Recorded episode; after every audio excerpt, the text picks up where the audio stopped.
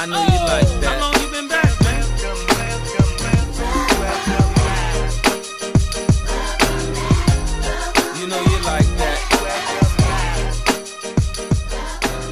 Welcome back to Back to the Futures, the official podcast of the Futures Collegiate Baseball League, presented by ChangeUp. I'm Matt Satilli. I am joined, as always, by my co-host Owen Shadrick. We are here for the season two premiere, and Owen, it's so great to see you for the first time in a couple months. How you doing? It's great to see you too, Matt. I'm fired up, so ready for season two. You know, that championship was so great in August, and I've been looking forward to some FCBL content, and here we are. Well, we're going to deliver it to you. Everyone who's tuning in at home, thank you once again for joining us. It's so great to be back with you. Quick update for our season two release schedule. We are going to be releasing episodes every Monday.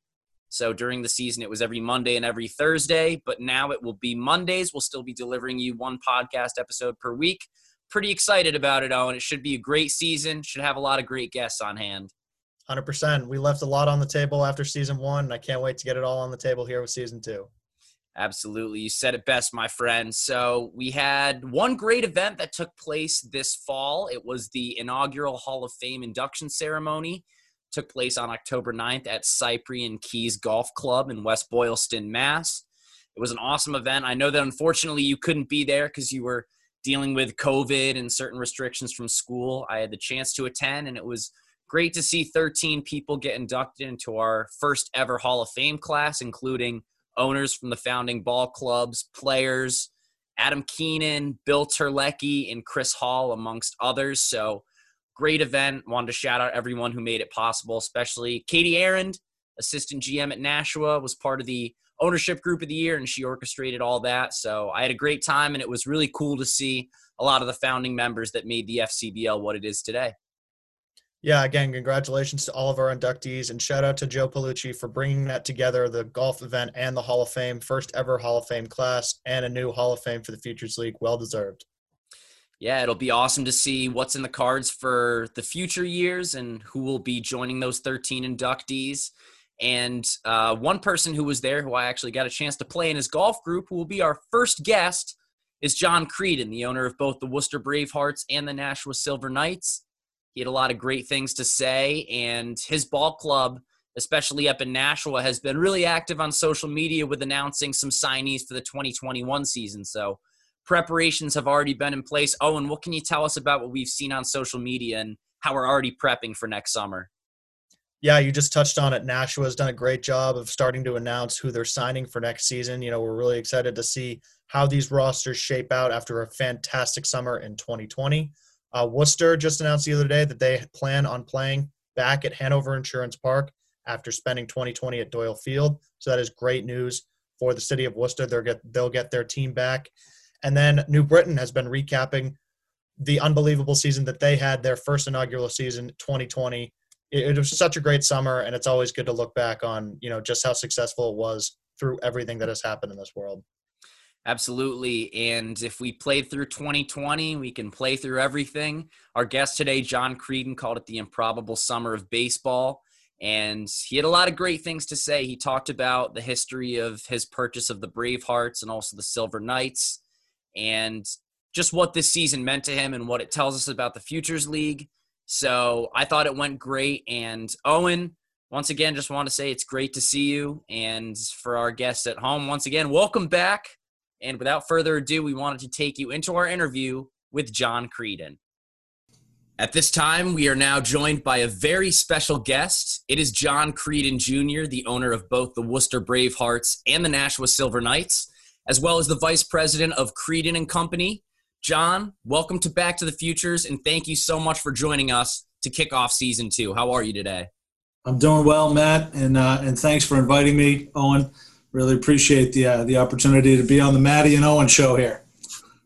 hey we're so happy to have you john and let's get right into it flashing back to last season it was a pretty successful season for both of your clubs the silver knights and the bravehearts and they faced each other in the championship what was it like to experience both both of those seasons and the championship all live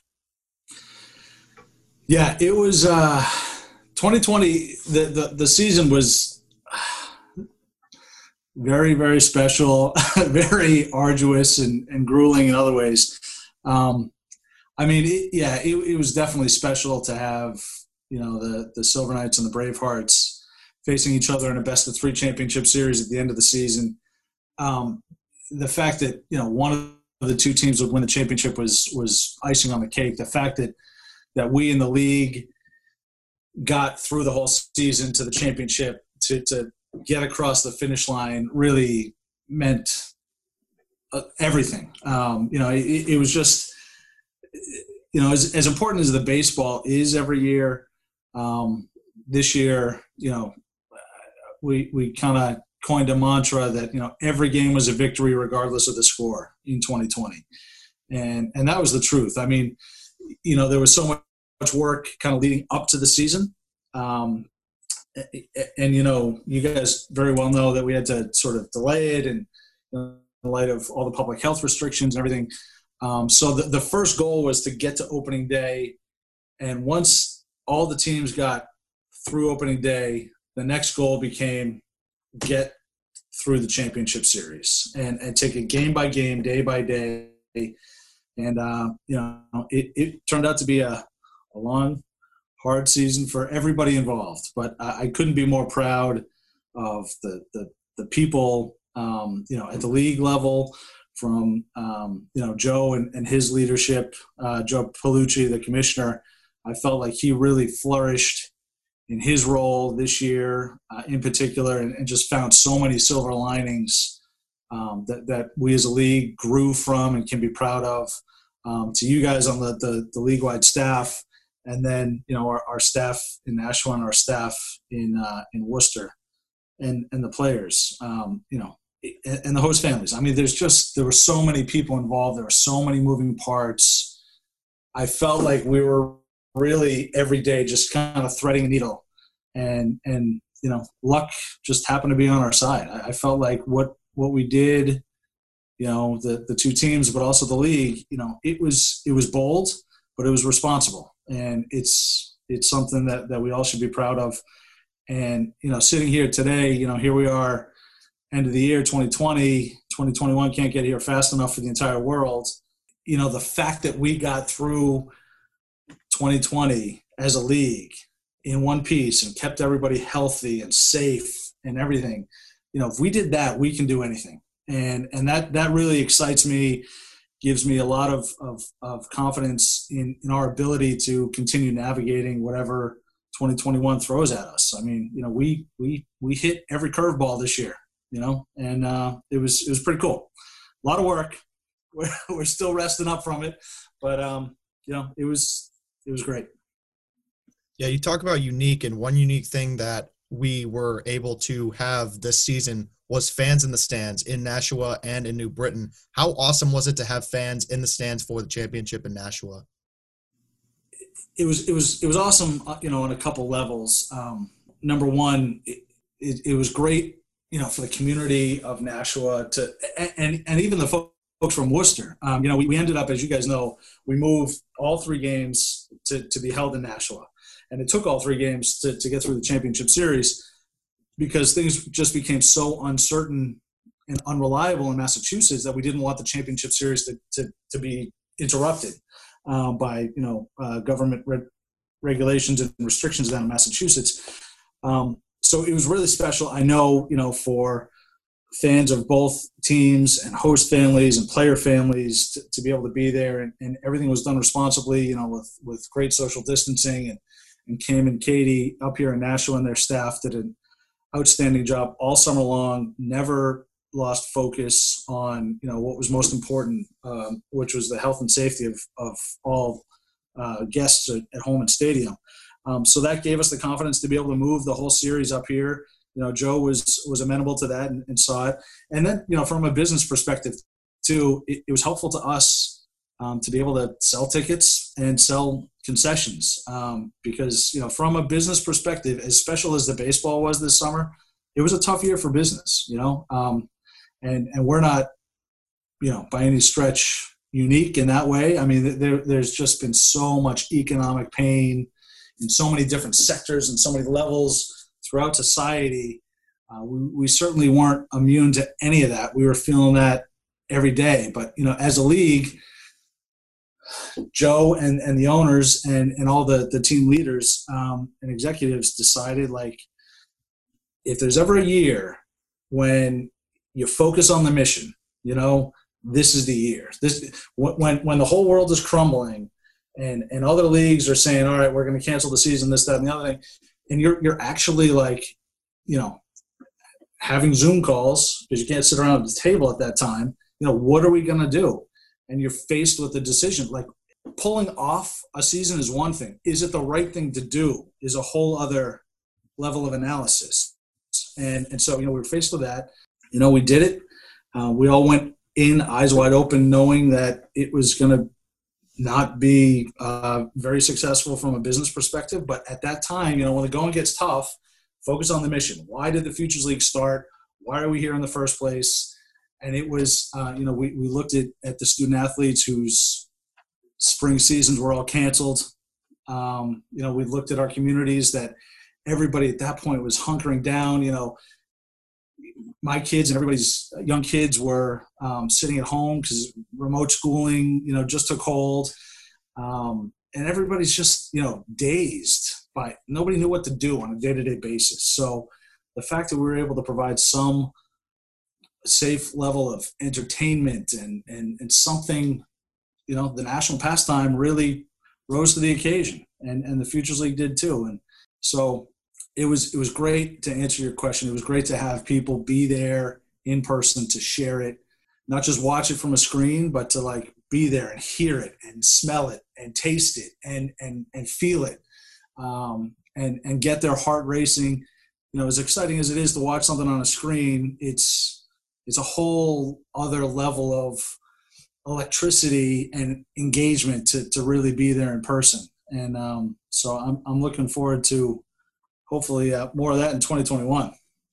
Yeah, there's no doubt about that. And also, if they weren't at the ballpark, they could watch it through a screen for the first time this year on BlueFrame, which was a great partnership that we had. So, just uh, another testament to a lot of the great strides the league took in terms of, you know, making it happen during one of the most challenging years. So, one of the points that you emphasized throughout the year was the owners working with each other to make the season happen whether it was reshuffling the schedule for the NESN games, really trying to come together to do what it take to make sure the games got underway. What kind of a flexibility did that take, and what what does that say about the relationship between you and then the other owners in the league? I got to tell you, you know, it, it, it it's all a people game. Whether it's whether it's the team on the field or in the dugout, or the ballpark staff, or you know, um, the the collection of owners you know, it all comes down to how the, the level of res- respect we have for each other and how much we've got each other's backs. And, and so, some other collections of folks might be sniping at each other and, and, and, and, and, you know, playing, playing small ball. And, um, you know, that was not us. And to me, you know, Matt, you, you mentioned the, the fact that we had the, the great video stream um, platform this summer, which is great, and the NESN games, which is great. Two, you know, high points as a league that, that, that we can really be proud of from 2020. To me, the fact that we just, you know, came together as such a cohesive unit, everybody just calmed down, slowed down, um, got very patient with each other, got very flexible with each other, uh, as you know, you know Pittsfield elected to sit out for a number of, of reasons. Um, you know, Pittsfield, the, the, the, city of Pittsfield, they were having just a, a, heck of a time. You know, when, when we were trying to launch the season, and and it just wasn't feasible for them. But we all understood. You know, much as everybody wanted Pittsfield and the Goldklang Group to, to be able to participate this year, we understood um, that it just wasn't feasible. And so it, it, it, it was what it was. Um, but you know, for the rest of the teams, um, it's just a big testament to to to the level of respect we we've got for each other, and um, you know, in the end, we had the willpower, we held our nerve, and we got through and and accomplished something pretty special, I think. And and so, you know, coming off that is also pretty wonderful. Um, you know, to, to just see, you know, what, what the future holds for us as, as a league as well. You know, um, these are, interesting days for for baseball around the country. I'm bullish, very bullish on the summer collegiate baseball model. Always have been. That's why we got into uh, the Futures League. Um, and I, I firmly believe and, and would tell anybody who cares to listen that summer collegiate baseball's best days lie ahead.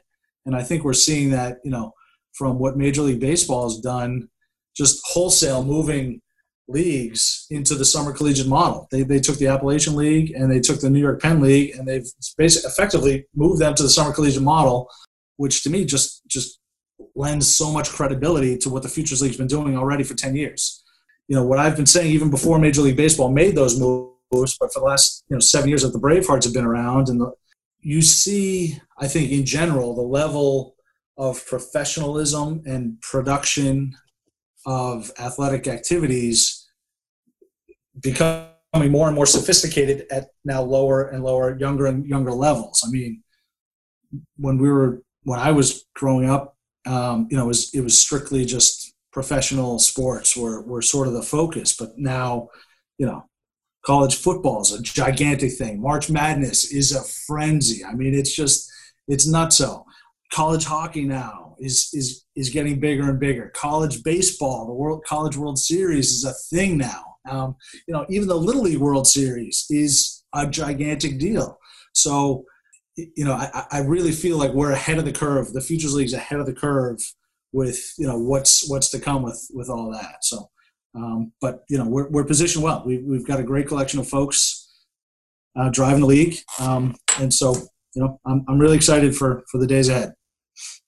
We are also excited for the future for sure. But to go into the past a little bit, you just touched on your love for the summer college baseball model. So, how did you get into the Futures League originally? It's a good question, Owen. I'm not sure. and uh, people people have asked me, how, did you come to own a baseball team? I have I haven't the foggiest idea. You know, it's it's just crazy. There's no operator's manual as to how you do it. You know, everything is sort of tailor made um, to the opportunity. So, I mean, the story is um, I'm from Worcester. That's that's where our family business is, Creedon and Company, and we've been around since 1985 as a company. And we we are a catering company and a tent rental company. So we're we're involved in you know more often than not you know serving food and, and, providing rental equipment for events in and around the community. And we're very fortunate to have the relationships that we do with with so many folks in in central massachusetts. One of the relationships we had was um, with the worcester tornadoes who was a can can am league team playing out of hanover insurance park and fitton field on holy cross's campus in fact, they built the stadium back in 2005. Um, I remember when the tornadoes launched, Creedon Company, my dad was approached to, you know, put in a proposal to provide concessions for the team. So we, we looked at it and we put in a proposal and, you know, we didn't think we had a very strong chance, but it was a good exercise anyhow. You know, they ended up going with um, I, one of the gigantic catering companies like Chartwells or something like that, who, who did a wonderful job for the existence of, of the tornadoes but you know, sure enough, they, they came back and we provided a tent for them in the left field picnic area for pregame picnics and stuff like that. Um, and so, you know, I had attended some tornadoes games and kind of always just kind of paid attention to what was going on with the, that team, you know, from from a, a, fan perspective and also as a vendor. And I remember um, going to one of the school days, one of the matinee games where you know they they they get all the kids on a field trip and they pack the stadium. And um, I had come from a, it was a fundraising breakfast one morning. I, ended up at the, the game with a friend because we were there on behalf of a charitable organization. And um, the, the, the Fitton Field was just packed. It was chock full of kids And everybody's yelling and screaming, and there's a baseball game going on, and music and hot dogs and cotton candy, you know, everything, sensory overload. It was a beautiful, sunshiny day. And uh, I remember, you know, saying to my friend who I was with at the time, um, you know, wouldn't it be cool to own a baseball team? You know, it's just to bring that to me, it was just like the opportunity to bring people together and really like put smiles on their faces. It's just it's something special. It's it's really it's a it's a privilege. And so um, fast forward a, a, few years, you know, the tornado sadly, you know, couldn't make it work, um, and and they went out of business. So, you know, kind of on a whim, I approached my dad, who my dad started Creedon and Company, and my sister and I worked there. They've both been there for longer than I have. Uh, I I went off and did other things. My sister, who's younger than me, she's she's been with the company for longer. So I do whatever the two of them tell me to do. Um, so I approached them with this idea, and I said, look, why don't we take a run at you know the next iteration of baseball in Worcester? And that was in 2012 is, is when the, the tornadoes went out of business. And owning a baseball team is one thing, but to make it successful, you've, you've got to, you know, I don't know. The, the, the successful franchises to me always have another play, another some secret sauce or another another angle to, to make it work to really put some fuel in the engine. So for Creedon and Company, it was the food and beverages, the, the concessions. And and so, you know, the three of us got together and said, look, if if we can create a stream of 30 occasions where we where Creedon and Company can sell hot dogs and, and beer and soda and whatever, um, and do pregame picnics, you know, we were already very good at public concessions like that. You know, that that would have been a meaningful uh, stream of revenue.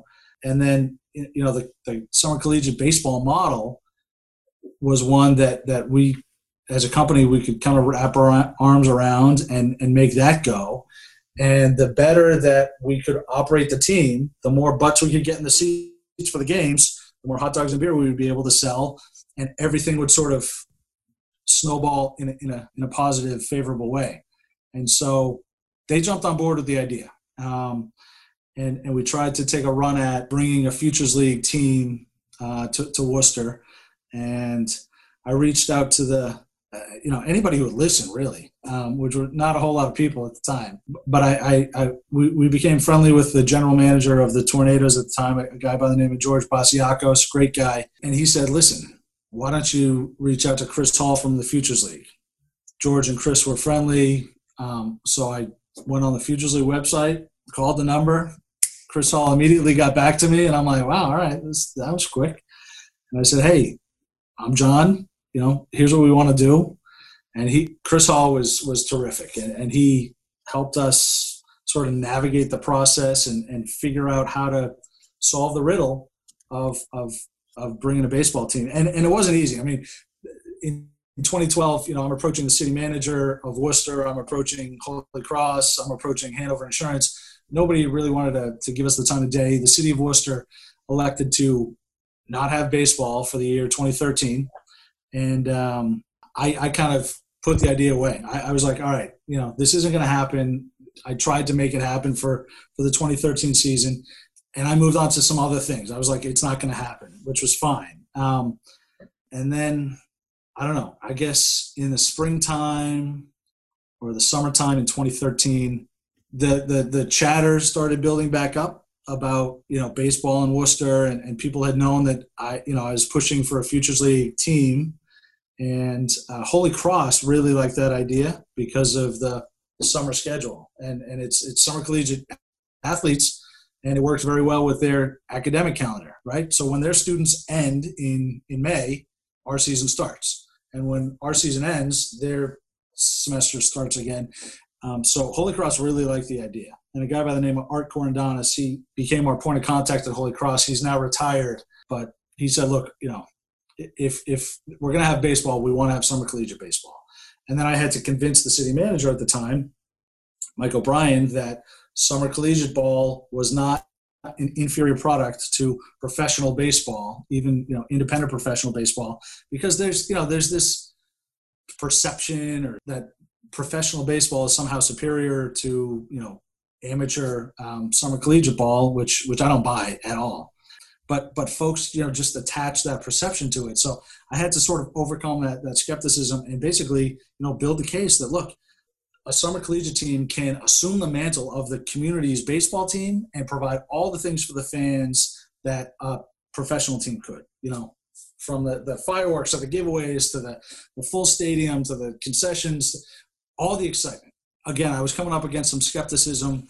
I got the opportunity to bring the city manager of Worcester, Mike O'Brien, along with um, the former Lieutenant Governor Tim Murray, who now runs the Worcester Chamber of Commerce I brought them to the All Star game the Futures League All Star Game in 2013 in Pittsfield, and the place was banged out, and it was electric, and and they were loving it. And Chris Hall, you know, set up great seats behind home plate for us to sit in, and, and the rest of the team owners to sort of introduce themselves and introduce the league and everything that that, the Futures League has to offer a community. And by the end of the night, these guys were like, "This is awesome. We want this. Let's go." And so that was it. That was the thing that that clinched it for us. And then from there, you know, we were able to get our, our key presenting sponsor and naming rights partner, Hanover Insurance, on board. Um, at the time, uh, the CEO of Hanover, Fred Eppinger. He, he's now retired from Hanover and, and he's a CEO elsewhere. He went to Holy Cross. He actually played baseball. He's from Massachusetts. He basically, you know, supported the Tornadoes to build the stadium. Um, ironically enough, his son Andrew Eppinger is going to be on the, the Bravehearts in 2021. So it, it's funny how it all kind of comes full circle.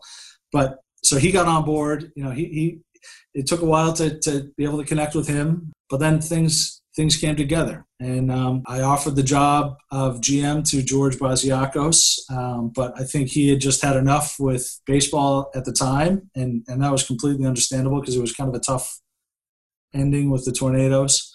Um, but he said you you should call a guy by the name of Dave Dave Peterson, and I did. Best phone call I made, and um, you know you guys know Dave well, and and you know that he's just this force of nature. And uh, so Dave's been with the Bravehearts really since day one, and the Bravehearts aren't what what it, it's become without without Dave being such a key part of it all. So um, you know, it, it, started pretty modestly in 2014, and one of the things I'm most proud of is year over year, save for the pandemic year, but year over year, the Bravehearts have grown our attendance and our business, uh, which to me is is remarkable. You know that in in many ways really bucks the trend because oftentimes you see just the opposite. You see a, a sports franchise start opening night first year and that's the biggest crowd. That's going to be the highest watermark they ever see, and and from there it's a slow, steady decline. And it's ironic because you know a, a sports team is least prepared for their biggest crowd the first night of their first year. So you know we we we sort of didn't follow that model. We we started modestly and just grew slowly by but surely. And and and I'd rather I'd rather be the tortoise than the hare in this marathon race. So to me, it's you know the, the growth and the business is is much more sure. It's much more real. It's not a house of cards that's just going to collapse. It's it's all it's all genuine and authentic. And and year over year, you just keep bringing more and more folks into the the, the, the family of the Bravehearts and now the family of the Silver Knights, and and keep trying to to build the magic. Yeah, and grow you certainly have. It's it's a great brand down there in Worcester, and you are obviously trying to do the same thing in Nashua, as you just mentioned. You bought the team just before the 2019 season. What went into that decision to buy a second team, and what are some of the opportunities and challenges that you faced? Yes. So, you know, we've, we've always admired the, the Nashua Silver Knights since the time that we entered the league. They, they were one of the founding franchises of the Futures League. It left big impressions with me when, when I was sort of being introduced to the Futures League. I, I remember the first meeting with some of the other owners. I went to the Lowell Spinners Stadium with LeLacheur in Tim Bawmann's office and sat with him and Dave Hoyt from the Seacoast Mavericks and Chris Hall and um, the Gallows, who owned and operated the uh, Old Orchard Beach. But you know, just sort of being in the LeLacheur and talking to the, the, these guys, you know, they, you know, the, the, the Spinners have such a tremendous history of baseball there. And the fact that they had started the Nashua Silver Knights and, and sort of imported a lot of the best practices, you know, really made them a flagship franchise. And so for, for many many years we, we've always admired them. And drew weber um, you know he owned the, the spinners and the silver knights a few years back he sold the, the spinners but kept the silver knights and then um, a couple years ago he, he kind of called me one winter it was uh, probably january or february that he was looking to sort of get out and retire and you know he, he lives in new york city he winters in arizona he's a prince of a guy, really. And, and I've always just had such respect and admiration for, for Drew. And he really, you know, became a great friend and mentor to me and my dad along the way. Um, and he said, "Look, are you interested?" And I said, "Yeah." And and so you know we, we figured out a deal that, that worked for him and worked for us. And and you know we're, we're the way that we my my dad and my sister and I look at it is you know we're we're kind of stewards of any any baseball franchise. It's not ours. It's like you know we're here to do a good job to keep the bathrooms clean, keep the lights on, keep the beer cold and the hot dogs and burgers hot and, and, and delicious, and put you know great teams out there on the field. And, and and with the Silver Knights, you know, we're also trying to honor the, the legacy that, that Drew Weber and Tim Bawmann and, and also John Good had started, and um, you know, be be the team that the community of Nashua, New Hampshire can can keep rooting for and be proud of, and and it, that's that's what's happened. Um, and so you know, we, we took over the Silver Knights in the spring of 2019, which is really sort of on the eve of the season. Like it, it, the season started a month later, so we you know we we stabilized the, the Silver Knights. We got through that season, and um, you know the off season leading into 2020 was was terrific. We we've got Cam Cook, our general manager, and Katie Aarons, the assistant GM. They were doing just a, a bang up job of developing business and sponsorships and ticket sales for the 2020 season when you know the pandemic took hold and, and the wheels all came off.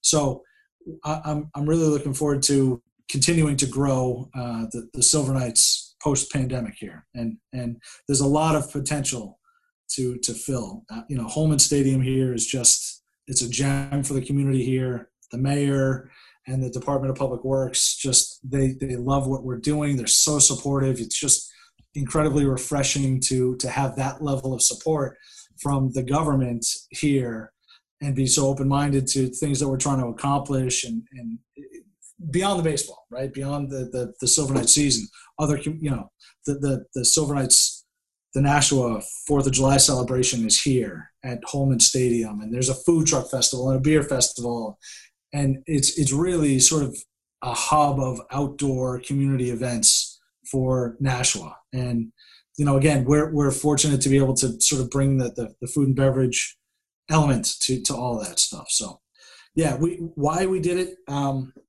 you know, Dave Peterson and I, we took a trip to Madison, Wisconsin back in 2015 to visit uh, what we consider and many people consider the gold standard of summer collegiate franchises, the Madison Mallards. Now they've been doing it 20 years, and they get 7,000 people a game. They get they get more than AAA teams get, and so we flew out there. Uh, we had always sort of admired them from a distance, but I, I, I got in touch with the owner and the, the leadership out there, and, and I said, hey, you know, we love what you guys are doing. We're new in this game. It was our second year, basically running a team at that point. Can we come out and visit you guys? and just talk and see and learn. And they were like, absolutely. And and they couldn't have been more gracious. You know, so we flew out there, we we watched two games, and it just it just totally shifted our whole outlook on what summer collegiate baseball could be and you know how to go about it. And and it was it was great it was great timing because um the the next year 2016 the Worcester Bravehearts hosted the All-Star game which became just a just a still a really really special event. And but i mean it, the mallards I, I have got photos you, you it's it's it's something you got to see you've got to experience it and witness it but i mean they are just whooping it up like from it's just sensory overload like you you come in it's a, it's a public park you walk in and they've got this paved entryway and and they've got this wrought iron gate right at the main entrance and it says welcome to your nine inning vacation and from there it's just like a county fair. There's people on stilts. There's like beer hawkers. There's double decker buses with people on top and cooking pizzas down below. It's just sensory overload, smells and colors and sounds and sights and feels and everything. And um, it's just it's just this gigantic party, and everybody's just having the time of their lives. It's outside. You kind of come in from from left field, and over in right field, they have this area called the duck blind and it's all you can eat, all you can drink, and and you know Wisconsin's nice beer drinking culture out there, so the, the laws are a little different, so you can do things like that. But I mean, it, it was just a big social event out there. There were hundreds and hundreds of people. Nobody's even paying attention to the game that's happening feet away in right field. and it's just, you know, it was the place to be. And and and from like even before the game starts, they have the mascot zip line in from the uh, the the pole out, the foul pole out in right field, and I mean they've got the PA guy just whooping it up, and just I, mean it it it's fun. It's great baseball because the Northwoods League is terrific baseball, and they get very very talented players, and they take that very seriously. Um, but the entertainment is just out of this world, and so you know Dave and I just came away from that like so charged up, and, and we were like, you know, they, they don't look at their stadium as like how many seats they've got in there. They're like, like you just you you look at the footprint of a stadium differently. That's and, so in 2016 when the Bravehearts hosted the All Star game, you know we we shut down the road that leads into um, Fitton Fields on Holy Cross's campus, and we did that street fair, that street festival. We had inflatables. And, food concessions and music. We had we had a band playing up on the press box out directed away from the field, and it was just this gigantic party on that street. And then you know we fit. I I forget. You know the the, the stadium in Worcester holds, I think three thousand people or something, and we had five thousand people, just because we didn't look at, at, at the stadium like we're limited to the number of seats. Like there's all this open space around the stadium where people just want to be part of something fun and exciting and the party, you know? And and, and the All-Star game something special because, you know, there was the home run derby and, and this, that, and the other thing. But it's, you know, to me, we just sort of imported some of the magic we learned from Madison and, you know, made it Bravehearts magic that, that year with that event. That the weather was agreeable and I'm I mean, and, and, and from there, we've just kept looking at things like we're not limited to, you know, like take the blinders off. Um, so, you know, our school days, we, we bring in temporary bleachers from the top of Holy Cross's campus to just accommodate hundreds and hundreds of more school kids. So we'll see how, how things go post pandemic, but, um, you know, that, that's kind of the history. And so the Madison Mallards own four teams in the Northwoods League. So it was like a model of, of sort of getting it right in one place and then importing, replicating it around because now you've now you've got that owner's manual. You've got how to make it successful, the key elements, and then you import it to different communities and you make it work. Um, you know, based on community sensibilities and, and, and, and frugalities and whatever, and whatever's going to make this community tick is going to vary from that community. But um, it's also a great way to sort of develop staff and, and, and give people sort of a, a, forward path for, for, their profession, which is something that, that Dave Peterson does so well, you know, as far as developing our talent. So, you know, that, that's what we're doing. And, and I'm still in touch with, with the, uh, the guys from the Madison Mallards. Um, I talked to them before the 2020 season to just see where things were at with them. And it's nice to have that, that resource, you know, because we're not competing from a baseball perspective. We're not competing from a business perspective. We can share best practices and, and war stories and, and, and, that stuff and kind of empathize with each other. Um, and the owner there, Steve Schmitt, he's he's he's awesome. He I remember, you know, we we witnessed two games, and between that, he he's got a, a sneaker store, a shoe store. It's called the Shoebox, and it's in Black Earth, Wisconsin. And it's like it's in the middle of nowhere nowhere, Wisconsin. And you just drive there, and out of nowhere, it's like an oasis in the desert. And it's like you could just see where the mallards came from just looking at the shoe store. I mean, it's just it's just like this happy shoe store. You know, it's you're shoe shopping, but it's like it's it's it's almost like going into Disney World, you know, to buy a pair of sneakers. And it's like the service is just impeccable, just super responsive, and prices are great. And you know, you, you you've got Steve Schmitt, the owner of like four baseball teams, the owner of the shoebox, they are like measuring your foot and, and getting you sneakers and he's hustling around. And I mean, just, they're just a, a wonderful model. Great, great folks. Can't say enough good things about them. Nowadays, they, they have branched out even bigger. They own a soccer team called Madison Forward, um, concert venues. So, I mean, these guys think big in the same way that, you know, we like to think big as well. You know, it's, it's always like, what's next you know let's let's let's fulfill our p- potential right now let's make this as best as, as as it can possibly be and you know sometimes these these next opportunities you don't know what it's going to be, but things materialize, and and you kind of then opportunities start coming at you too, and and you you know you, you just keep rolling the snowball. Before we get back to our interview with John Creedon, once again, we wanted to give a big shout out and thanks to ChangeUp, one of the FCBL's cornerstone sponsors. ChangeUp is a cutting edge, player centric pitch and performance management application. By comprehensively and accurately tracking pitch activity and capturing critical in game performance data, ChangeUp helps baseball coaches protect their pitchers from overuse and helps players reach their full potential safely. During the 2020 season, FCBL teams reap the benefits of the ChangeUp application, including the ability to keep college coaches informed on what and how their players are doing here in the FCBL. Coaches and parents at all levels, Little League, AAU, high school, and the collegiate level, take notice. ChangeUp is the clear choice to ensure your pitchers aren't being thrown too much or too often and are getting proper rest. In addition, ChangeUp's analytics function helps coaches and players understand each pitcher's current performance thresholds and helps inform training protocols to get your players to the next level. The Futures League is bringing you tomorrow's baseball superstars today. ChangeUp is helping make sure those superstars travel safely and as far as possible on their personal baseball journeys. Are you ready to join the ChangeUp revolution?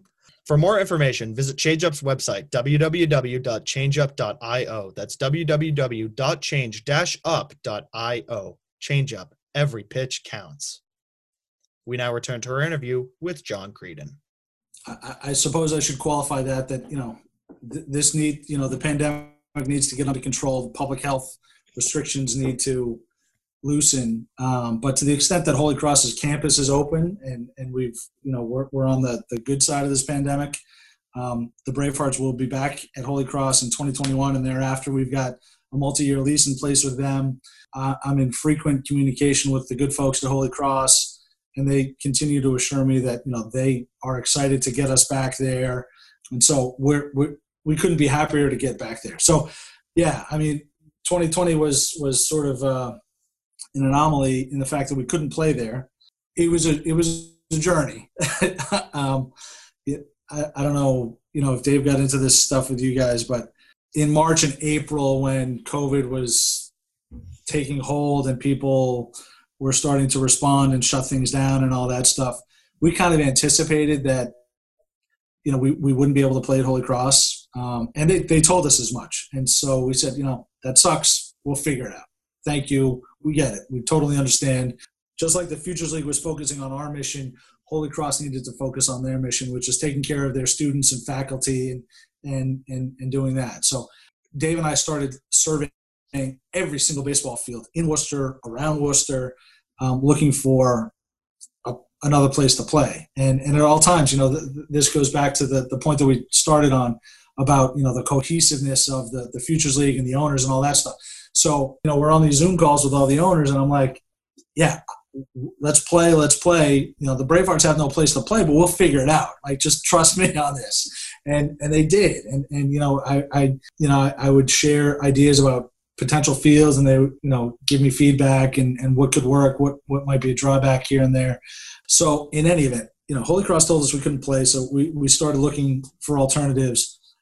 And then Holy Cross actually came back to us and said, hold that thought. There's actually some folks here on campus who want to use the Bravehearts as the first step in reopening the campus.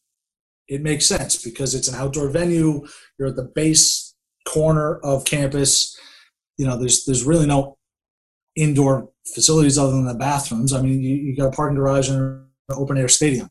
So it, it made a lot of sense and so we started having those conversations. We put together, like every owner in the league, a very comprehensive um, COVID readiness plan, and we shared that with Holy Cross, and and we vetted that through the the medical director for the city of Worcester, and and you know everybody appreciated it and approved it and all that stuff. Um, and you know it, it, it, was drawing closer and closer to the season and the conversation just like we just weren't getting the green light that we were hoping to despite the, everybody's best intention. And that was just you know the nature of the pandemic in 2020 you know you, you can have great intentions and have the best laid plans but you know the train's still to fall off the tracks. And so sure enough we ultimately weren't able to play at holy cross um, we left no stone unturned. The the administration and leadership at Holy Cross were very supportive too, and and you know if there was a way to make it work, we were going to make it work, and they were going to work with us to make it work. Um, so David and I, you know, we, we were kind of left scrambling. Um, we, we had a good list of other places. You know, we, we tried to find another field in the city of Worcester, but, you know, we were competing with other youth leagues and stuff like that. And we could have made all the scheduling work, but, you know, for whatever reason, it, it didn't work out. So, yeah, we, we looked at uh, Doyle Field up in Leominster. So Doyle Field actually hosted a Futures League team, the Wachusett Dirt Dogs, for I- I forget how many years. Doyle Field is familiar in that way to, to the Futures League. So we approached uh, some some key folks in Leominster, um, most notably, you know, Mayor Dean Mazzarella, and said, "Hey, we're kind of up the creek. We want to play. We need a place to play. What do you think?" And he's like, "I love it. Let's do it." And so we we launched the plan. We you know got all the approvals we needed to. Um, he understood that the the food and beverage concessions was a key element to what we were trying to do, and so um, you know we were able to secure approvals to be able to sell food and drinks um, as part of the games, and we made it work. And and you know there was everything was just so touch and go all summer long. And on, the one hand, the governor of Massachusetts said, um, you know, no fans for athletic events, no spectators were allowed. And on the other hand, uh, you know, he said public parks are open. So, you know, we were able to sort of take advantage of the fact that Doyle Field is located in the middle of a public park. It's just a, a baseball field surrounded by a chain link fence. And so, um, you know, we couldn't sell tickets. We had no, you know, fans, but we couldn't stop people from entering the public park to enjoy the park. And lo and behold, you know, a baseball game had broken out, and you know, people might have um, pulled up some some chain link fence space and watched the Bravehearts play whoever was visiting at the time, and um, it it worked out well in that in that way. And and looking back, it's like Doyle Field was built for pandemic baseball because had we been at Holy Cross with the restrictions that were in place, we would have had zero fans, nobody allowed. But you know, the fact that we were at Doyle Field in the middle of the public park, people were able to be there. We were able to provide them with with refreshments and um, you know do something special up in up in the community of Leominster, and and it worked out well for them, well for us. Um, you know, we we operated a, a youth baseball camp week up there, and I know the the families and some of the charitable groups that we worked with to to provide some campership spots. You know, they loved it, and and it it, it probably you know worked out better than I was expecting going into 2020. Still not um, you know a resounding success from a business perspective, but you know we, we got through, and um, you know the team adapted um, because you know we, we just messaged to them like, look, you guys are playing, your roommates, your teammates, your friends are not. Like, just take this for what it is, and and just go with it, and play every game like it could be your last because who knows what happens tomorrow. And you know they were able to do it and and and embrace it. And you know we we had some batters who uh, found the right field fence to be favorable, and you know so whatever. I mean it, it was it was good. And um, you know now we've got a group of friends up in Leominster. Yep. So- And you know, credit to you using that savviness to make sure that you guys could provide a home and also get fans and provide that hospitality element. Let's transition into that. You know, you got the logo right on your vest, the Creedon and Company. Your dad, John Sr., started it in 1985, based in Worcester, and you oversee it with him today as the vice president, along with your sister, as you mentioned. What is the biggest thing you've learned from them, and how have they affected your career path? I love it. That's a great question.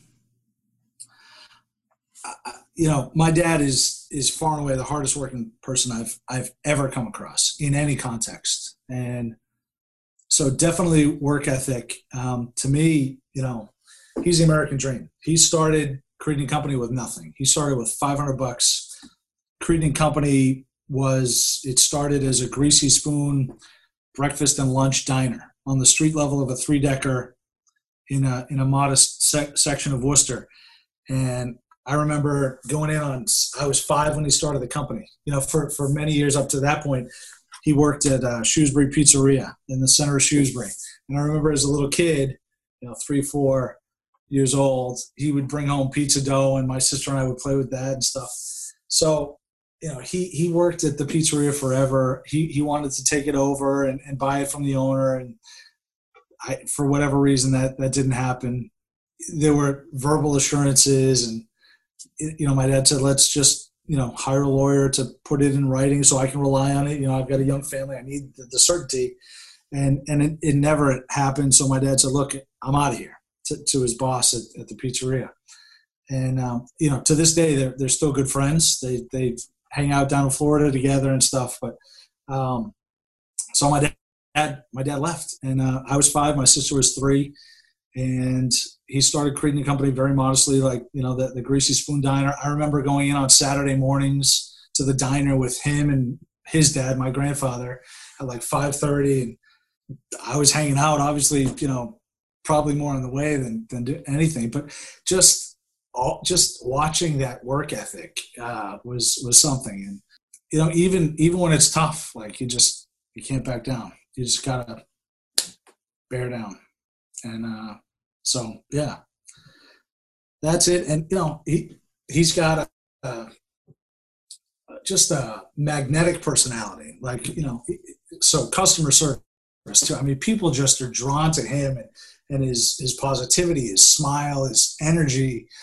Um, you know, he's he's in his 60s now, and he's still loading trucks and like the you know everybody wants to everybody on our staff wants to be on the, the event that he's on, and he's just he's just he's awesome. So Yeah, John Senior certainly a staple around the Futures League. Um, but regarding Creed and Company, one question has to be asked: Are you guys the best in the tent game and in the chicken tender game? yeah, is that even a question, Owen? I mean, I'm, Not even I appreciate the opportunity to confirm the obvious, but yeah, I mean, you show me better chicken tenders. I can't. Yeah, and and tents, you know, where again, you know, so so Creed and Company, you know, sort of morphed from that diner, and then you know, my dad started. Um, he, he sort of built up a, a followership uh, of customers through that, and then started catering on nights and weekends, which were outside the, the diner hours.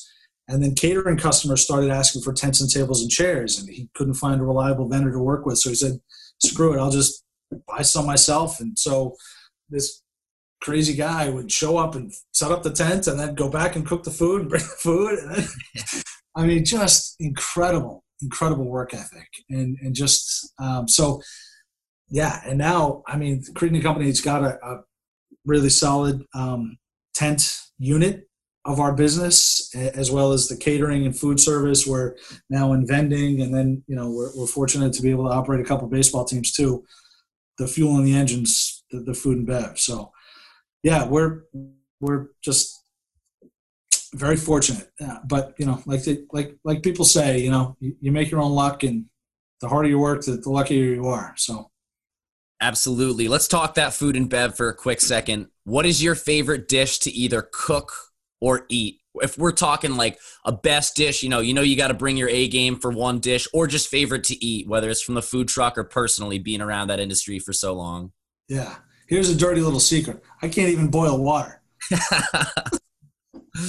So, uh, I mean, I, I should probably eat healthier than I. I know I should eat healthier than I do, and you know, um, being around the ballpark food for like basically two seasons in one, you know, between the, the two teams is is not great for the physique. But uh, yeah, I, I I try to mix it around to the, the burgers and dogs and the sausages and, and the chicken tenders and you know right now we've got a, a, super talented staff in the kitchen at and Company and we're doing these you know because of the pandemic we're doing these heat and serve meals where companies that we we do catering for are basically buy, you know they're buying a, a, a tin of, of food five servings for their employees to take home at the end of the day to heat and feed their families. And it's a great way to for a company to take care of their employees and stuff like that. So right now the, the our staff in the kitchen they, they've come up with some excellent excellent dishes um, my my latest favorite's been uh, the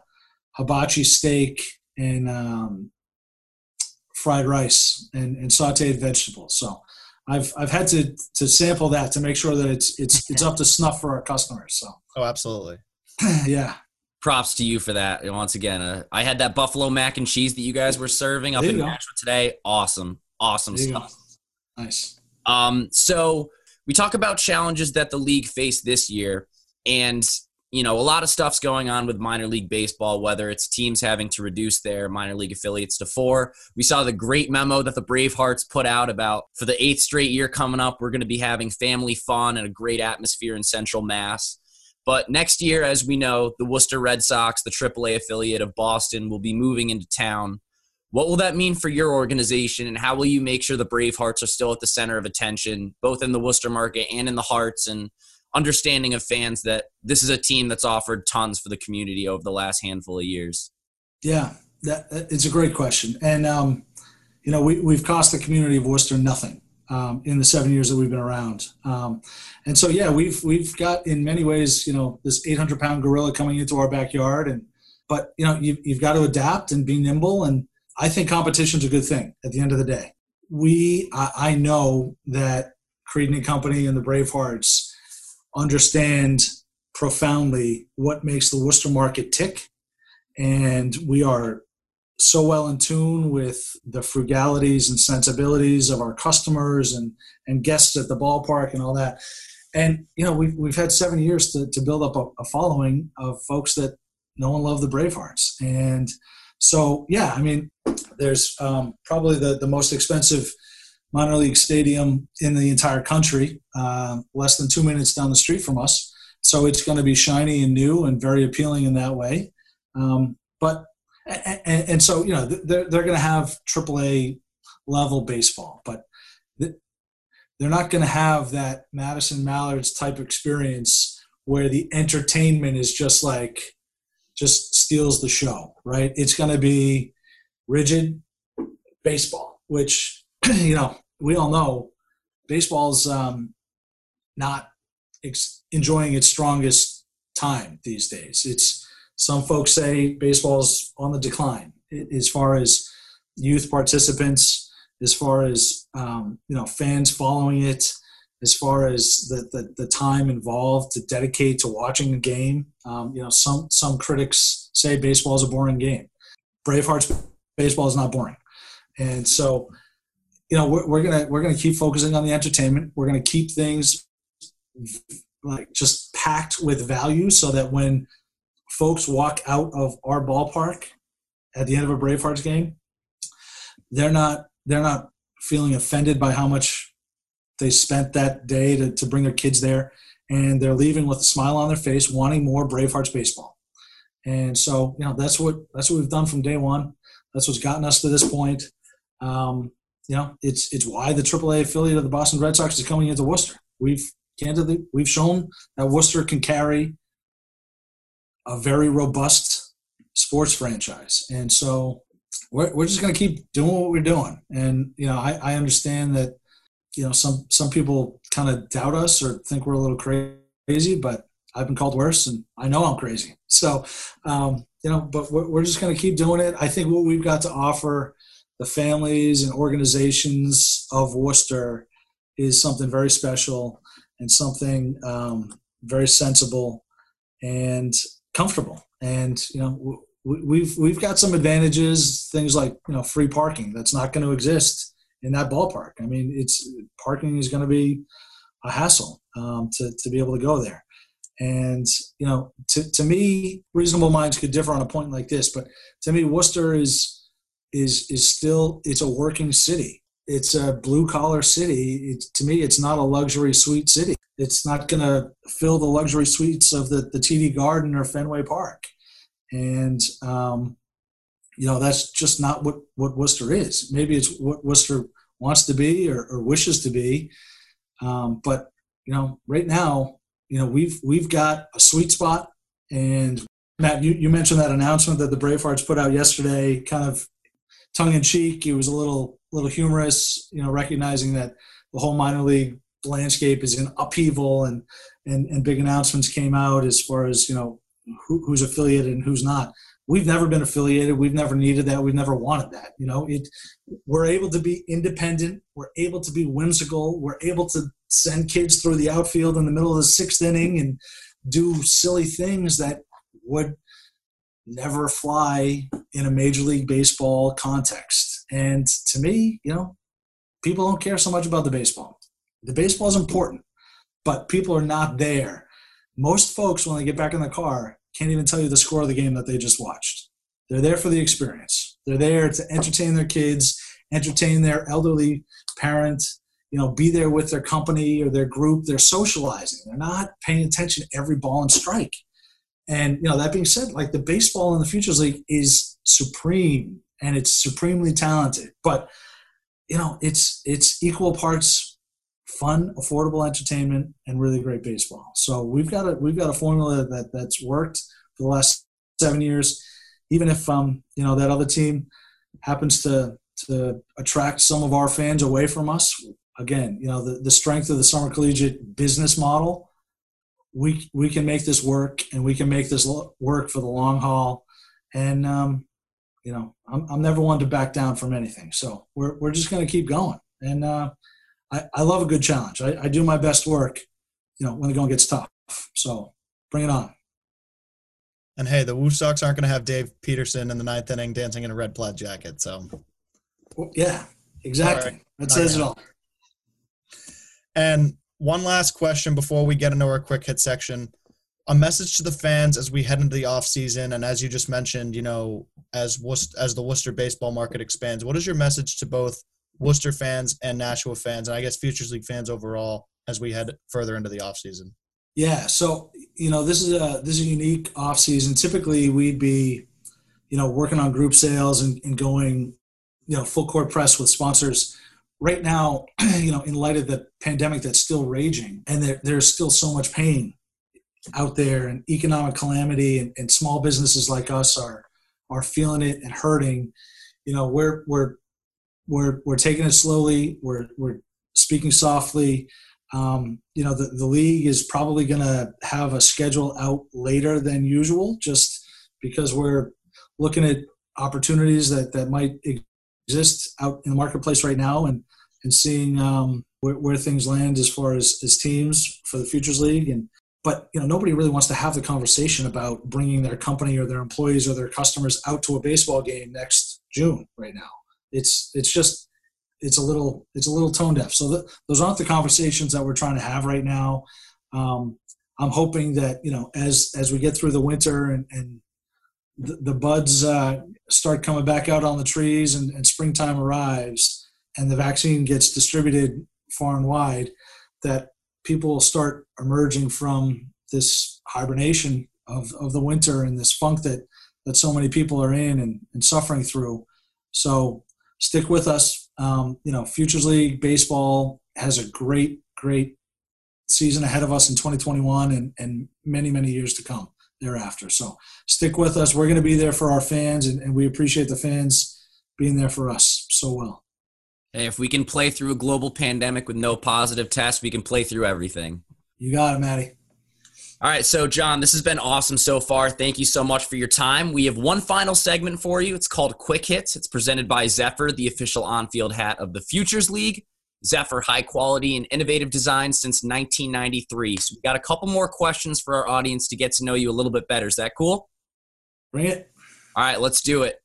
Favorite player from your tenure with either ball club, Worcester or Nashua? Yeah. Um, I guess, I, in fairness, I should probably do one for each team. But so yeah, I, I've got a longer track record with with the Bravehearts, obviously, and and I, I I tend not to get too familiar with with the players. Candidly, I can't even tell you the, the infield fly rule. I, I'm not a baseball guy, so I, we've got great coaches that that handle all that stuff. But um, with the Bravehearts, young man by the name of Logan Fulmer. He was a pitcher from the University of Maine. Kid was nails. He was just nails. And he was with us our first our first summer and our second summer. And you know, my head was kind of spinning leading into the 2014 season because I didn't know what to do. I, you know, I, I don't know how to run a baseball team or whatever. And and I get this email from a kid by the name of Logan Fulmer saying, "Hey, I want to work. I, I looked your your company up, and Company. I see that you guys are in, in food service. I want to work for you guys. I'm playing for the Bravehearts this summer." I'm like, "Okay, great." You know, and I'm thinking it's probably going to be a bigger headache than it's worth. Um, so I, I eventually I got back to him, and the kid just turned out to be nails. He would he would get back from a game, you know, way down in Connecticut or way up in New Hampshire on the vineyard at like two or three in the morning, and he would be at the at Creedon and Company seven o'clock the next morning, out there on the grill or in the dish corner, just just totally totally reliable. Great great kid, heck of a pitcher. We we we got him um, elected to the. all- You know, he was the fan vote for the All Star game in 2015, and I think we just blew it out of the water with the, the number of votes. But just such a humble kid and, and just hard, hard worker. And, uh, you know, everybody on the catering staff at Creedon and Company loved working with Logan. And, you know, I, you don't know, you know, what, what a, a how, how, how a baseball player might mesh with the staff and stuff like that. But he was just, he was awesome. He's awesome. So, and, and we got to know his folks a little bit. Um, they're from Pennsylvania. And, um, and now I think he's working in Kansas uh, for a casino out there. So it's it's funny because every uh, every time the Bravehearts end up in the championship series, sure enough, it's like late late at night. You know, the the semifinal game when we clinch it, I get on the phone to Fulmer and I say, Fulmer, we need you to come out and like you know throw out the first pitch for the championship game. And he's like, John. You're killing me. you know, he's in Kansas, and he, I, you know, I'm asking him to come out tomorrow. One of these days, he'll come one of these days he'll definitely come. So uh, yeah, Fulmer's uh, he's got a special place in in our hearts uh, from the Bravehearts. And then with the Silver Knights, you know, the, the last couple seasons, I, I've got a lot of respect and admiration for Jack Aarons. Um, he he was just he, he was like the heart and soul of the team as far as I'm concerned. You know, he you know even if he's not playing every game, he's just out there. He's throwing BP. He's throwing the the home run derby for for Dom Keegan. Um, you know, how can you not love a guy that I don't know if it was a game in Westfield. He played every single position, every inning. I think he even had a home run that game, and you know, just great sense of humor, but just like a and and and a fierce competitor.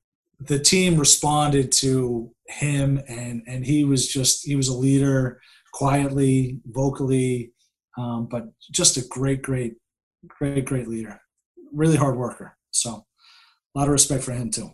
Yeah, that game in Westfield I was at, he went three for four with a go-ahead home run, a double, and then came in to pitch in the ninth and got the save up by one run. So It's just it was, it was awesome. I was so, like that that that game that, that made my day being able to to follow that. That was so cool.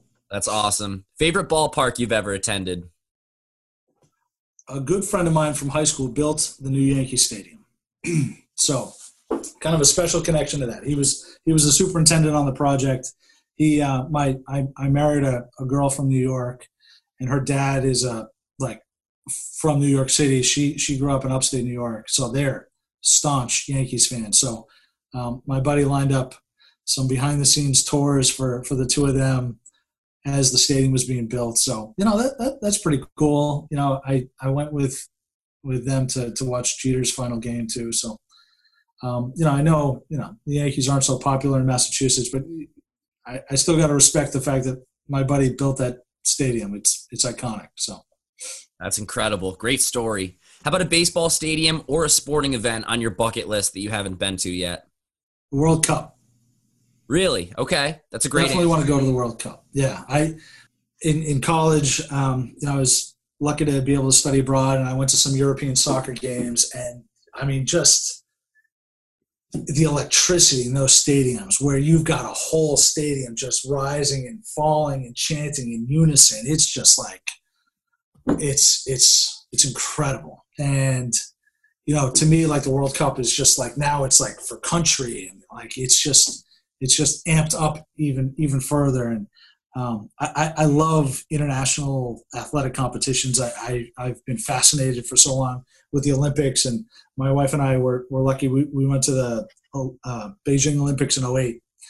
And um, I mean, to me, you know, the Olympics is the intersection of like global affairs and politics and and economics and athletics, and it's just it's just and, and culture too. It's just like it's it's incredible. So I, I I just I love you know athletics on on a on a global scale. So That's awesome. Really neat to hear.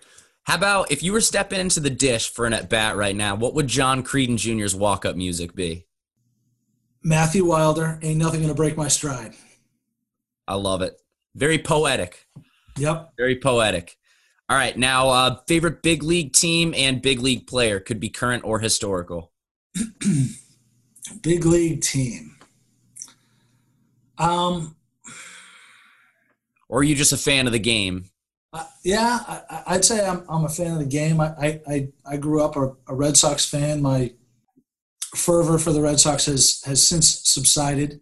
Um, but yeah, I mean, I, I, I just like the game. I, I got to tell you, by the end of the, the summer season, like I'm not watching professional baseball. Uh, you know, I, I tend these days to, to tune into other professional sports. Um, so anyhow, uh, so you asked favorite team and fa- what what was it, what was the question? Favorite player, or if you want to take in a different direction, how about like a favorite sport to watch when you're getting home from a game, or something that's really captivated you in the last couple of years?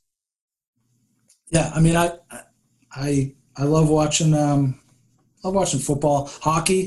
I'm not much of a hockey player myself. In law school, I tried to pick up uh, like beer league hockey just to keep my mind um, grounded, and and from just trying to play that, like I just gained so much respect for the speed of that game and the skill, and yeah, and then I started following it, you know, at the professional level and the collegiate level, and like the, you know, these hockey players are just incredible human beings. They're so articulate and smart, and like they've got their acts together because they're competing at such a high level, and and it's just and, and I mean, hockey's a tough, tough sport to to play in general, but to be like good at it is just blows my mind. So I I've got a lot of respect for hockey. Probably newer. Uh, uh, I'm I'm a newer student to, to that, but you know I I, love football. I, I've got three little boys at home, nine, seven, and three, and the seven year old James. His godfather is a good friend of mine from from college, and he lives down in New Orleans. He grew up in New Orleans, so he's a big Saints fan. So every Christmas he sends up Saints gear to, to my son James. So now James is a Saints fan. It's it's it's awesome. Um, back in 2019, I, when James was five, I, we were able to get some tickets to a Saints game, and so me and James went to a, a Saints football game in the, in the Superdome with my friend, and it was just his godfather, and that was that was awesome. So I mean, now it's it's cool because you know, like now with young kids, to be able to share the love of sports and those experiences with my kids is is something new for me and, and pretty special because I you know I remember growing up being able to share those things with you know my grandfathers and my dad. And so it's it's pretty cool. It's it's all good. It's sports is a very very special phenomenon I think. Yeah, sports bring people together, and that's been that's been a thing since the dawn of time. So yeah. that's awesome. So, kind of continue with the questions. How about a baseball nickname or a nickname in general that you've been given over the years? probably nothing original J- JC or Junior yeah Hey, nothing wrong with nothing wrong with that at all. yeah And are you superstitious at all? Whether it's you know w- when you're at the championship game and things are getting dicey, or you know you're in the you're working with Creedon and Company and you got to land a business deal. Are you superstitious at all?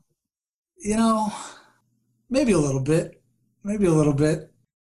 I'm kind of a believer in karma, right? So I, I, I just try to put out good karma. I, I'm a firm believer that the world is circular and sort of what you put out there comes back to you in some form or fashion at some point in time. So, I mean, is that superstition? I don't know. Um, but yeah, I mean, I guess I've got some quirky routines. I'm kind of a quirky guy anyhow, but yeah, I- I wouldn't say I'm overly superstitious. I don't, I don't have like, I don't know, maybe I do that. I just don't realize like routines. I probably do, but yeah, nothing that, that I'm aware of. Yeah. And then, how about a favorite championship run? Of course, there's been multiple across the Worcester Worcester regime, and now the um, the most recent Nashua championship. Which one was your favorite? The next one. um, no, I mean e- each one's been each one's been awesome. You know, obviously 2020 was was something special having the Silver Knights and the Bravehearts facing each other, and and you know Alex Dion and, and Kyle Jackson have tremendous respect for each other, and and they're just consummate professionals, and they just managed great teams all summer long under the, the hardest possible conditions, and and so so that was that was awesome. That was really special, and to me, you know, it, it, it was weird, you know, having you know one team win and one team lose. Um, you know, and on the one hand, you know, congratulating fans and pe- players, and on the other hand, consoling fans and, and players. So, so that was that was unique. But uh, you know, I think early on, you know, the the the Bravehearts won it in 14 and 15 back to back years, and that first one in 14, you know, we we ended up beating the Martha's Vineyard Sharks, and we didn't beat them all season long. Like they just had our number. We went over against them all season long, and I don't know. The, the the team just had it together for the championship, and they just they played, and and it's it's it's pretty awesome to to watch the teams get to the championship and how the players what they're playing for and it's pretty special you know that that sort of that culture that you're able to to build where the, the guys you know feel like they should be playing in the championship and and they want to use that opportunity to pay it back to the fans and the community and their teammates and the organization and, and all that stuff. So it's it's pretty special in that way. Um, so 14 was was cool because that was our first year. 15 i remember it was just it wasn't a very we didn't have a, great season regular season but there was it was a semifinal game on the vineyard again the vineyard's always been a, great baseball team um, and there was like it was like a 14 or 15 inning game and like every possible zany play that could happen happened like we had uh, one batter zach tower he he swung at an intentional walk pitch and put it in play. That was cool. There was an interference play called at, at home plate um, with the bases loaded. We were on defense. The, the Sharks were running the bases and batting, and um, they had a guy come in and slide, and, and the the you know he would have been safe, but the umpire called him out for interference to the catcher. Um, but they, they would have won the game with that single run. So it was just like it was like we were all just on edge and, and just so amped up. And it's it you know it's, it's kind of fun because by the end of the season, I, I sometimes shift to, to fan mode when when we're on the road with the team, and I'm not having to work the, the concessions or the ballpark operations and stuff like that. So it's it's fun to, to get on the road with the team at that point. But that that that was a that game was epic. So Yeah, your GM uh, actually said the same answer for that one. It so was- guys yeah. always in sync.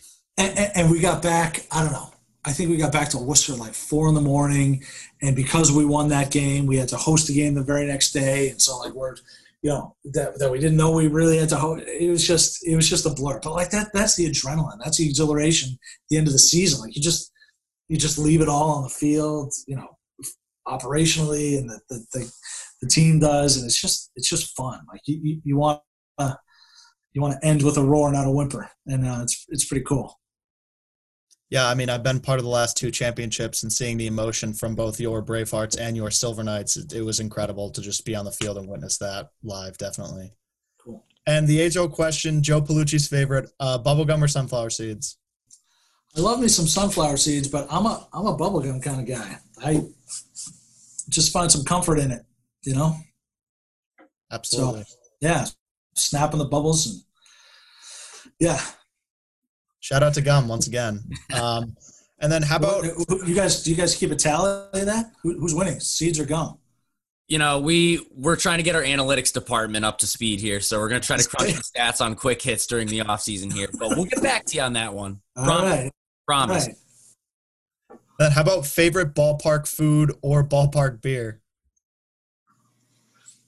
Um, really haven't met too many beers that I've not enjoyed.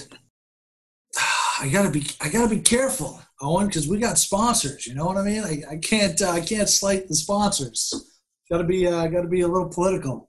Um, Yeah, so the answer there is Creedon and Company and whatever beer is in front of me. Yeah, um, and and ballpark food. uh, You know, uh, so so my my thing. Uh, I'll I'll take the, the chicken tenders and, and put them into a little sandwich.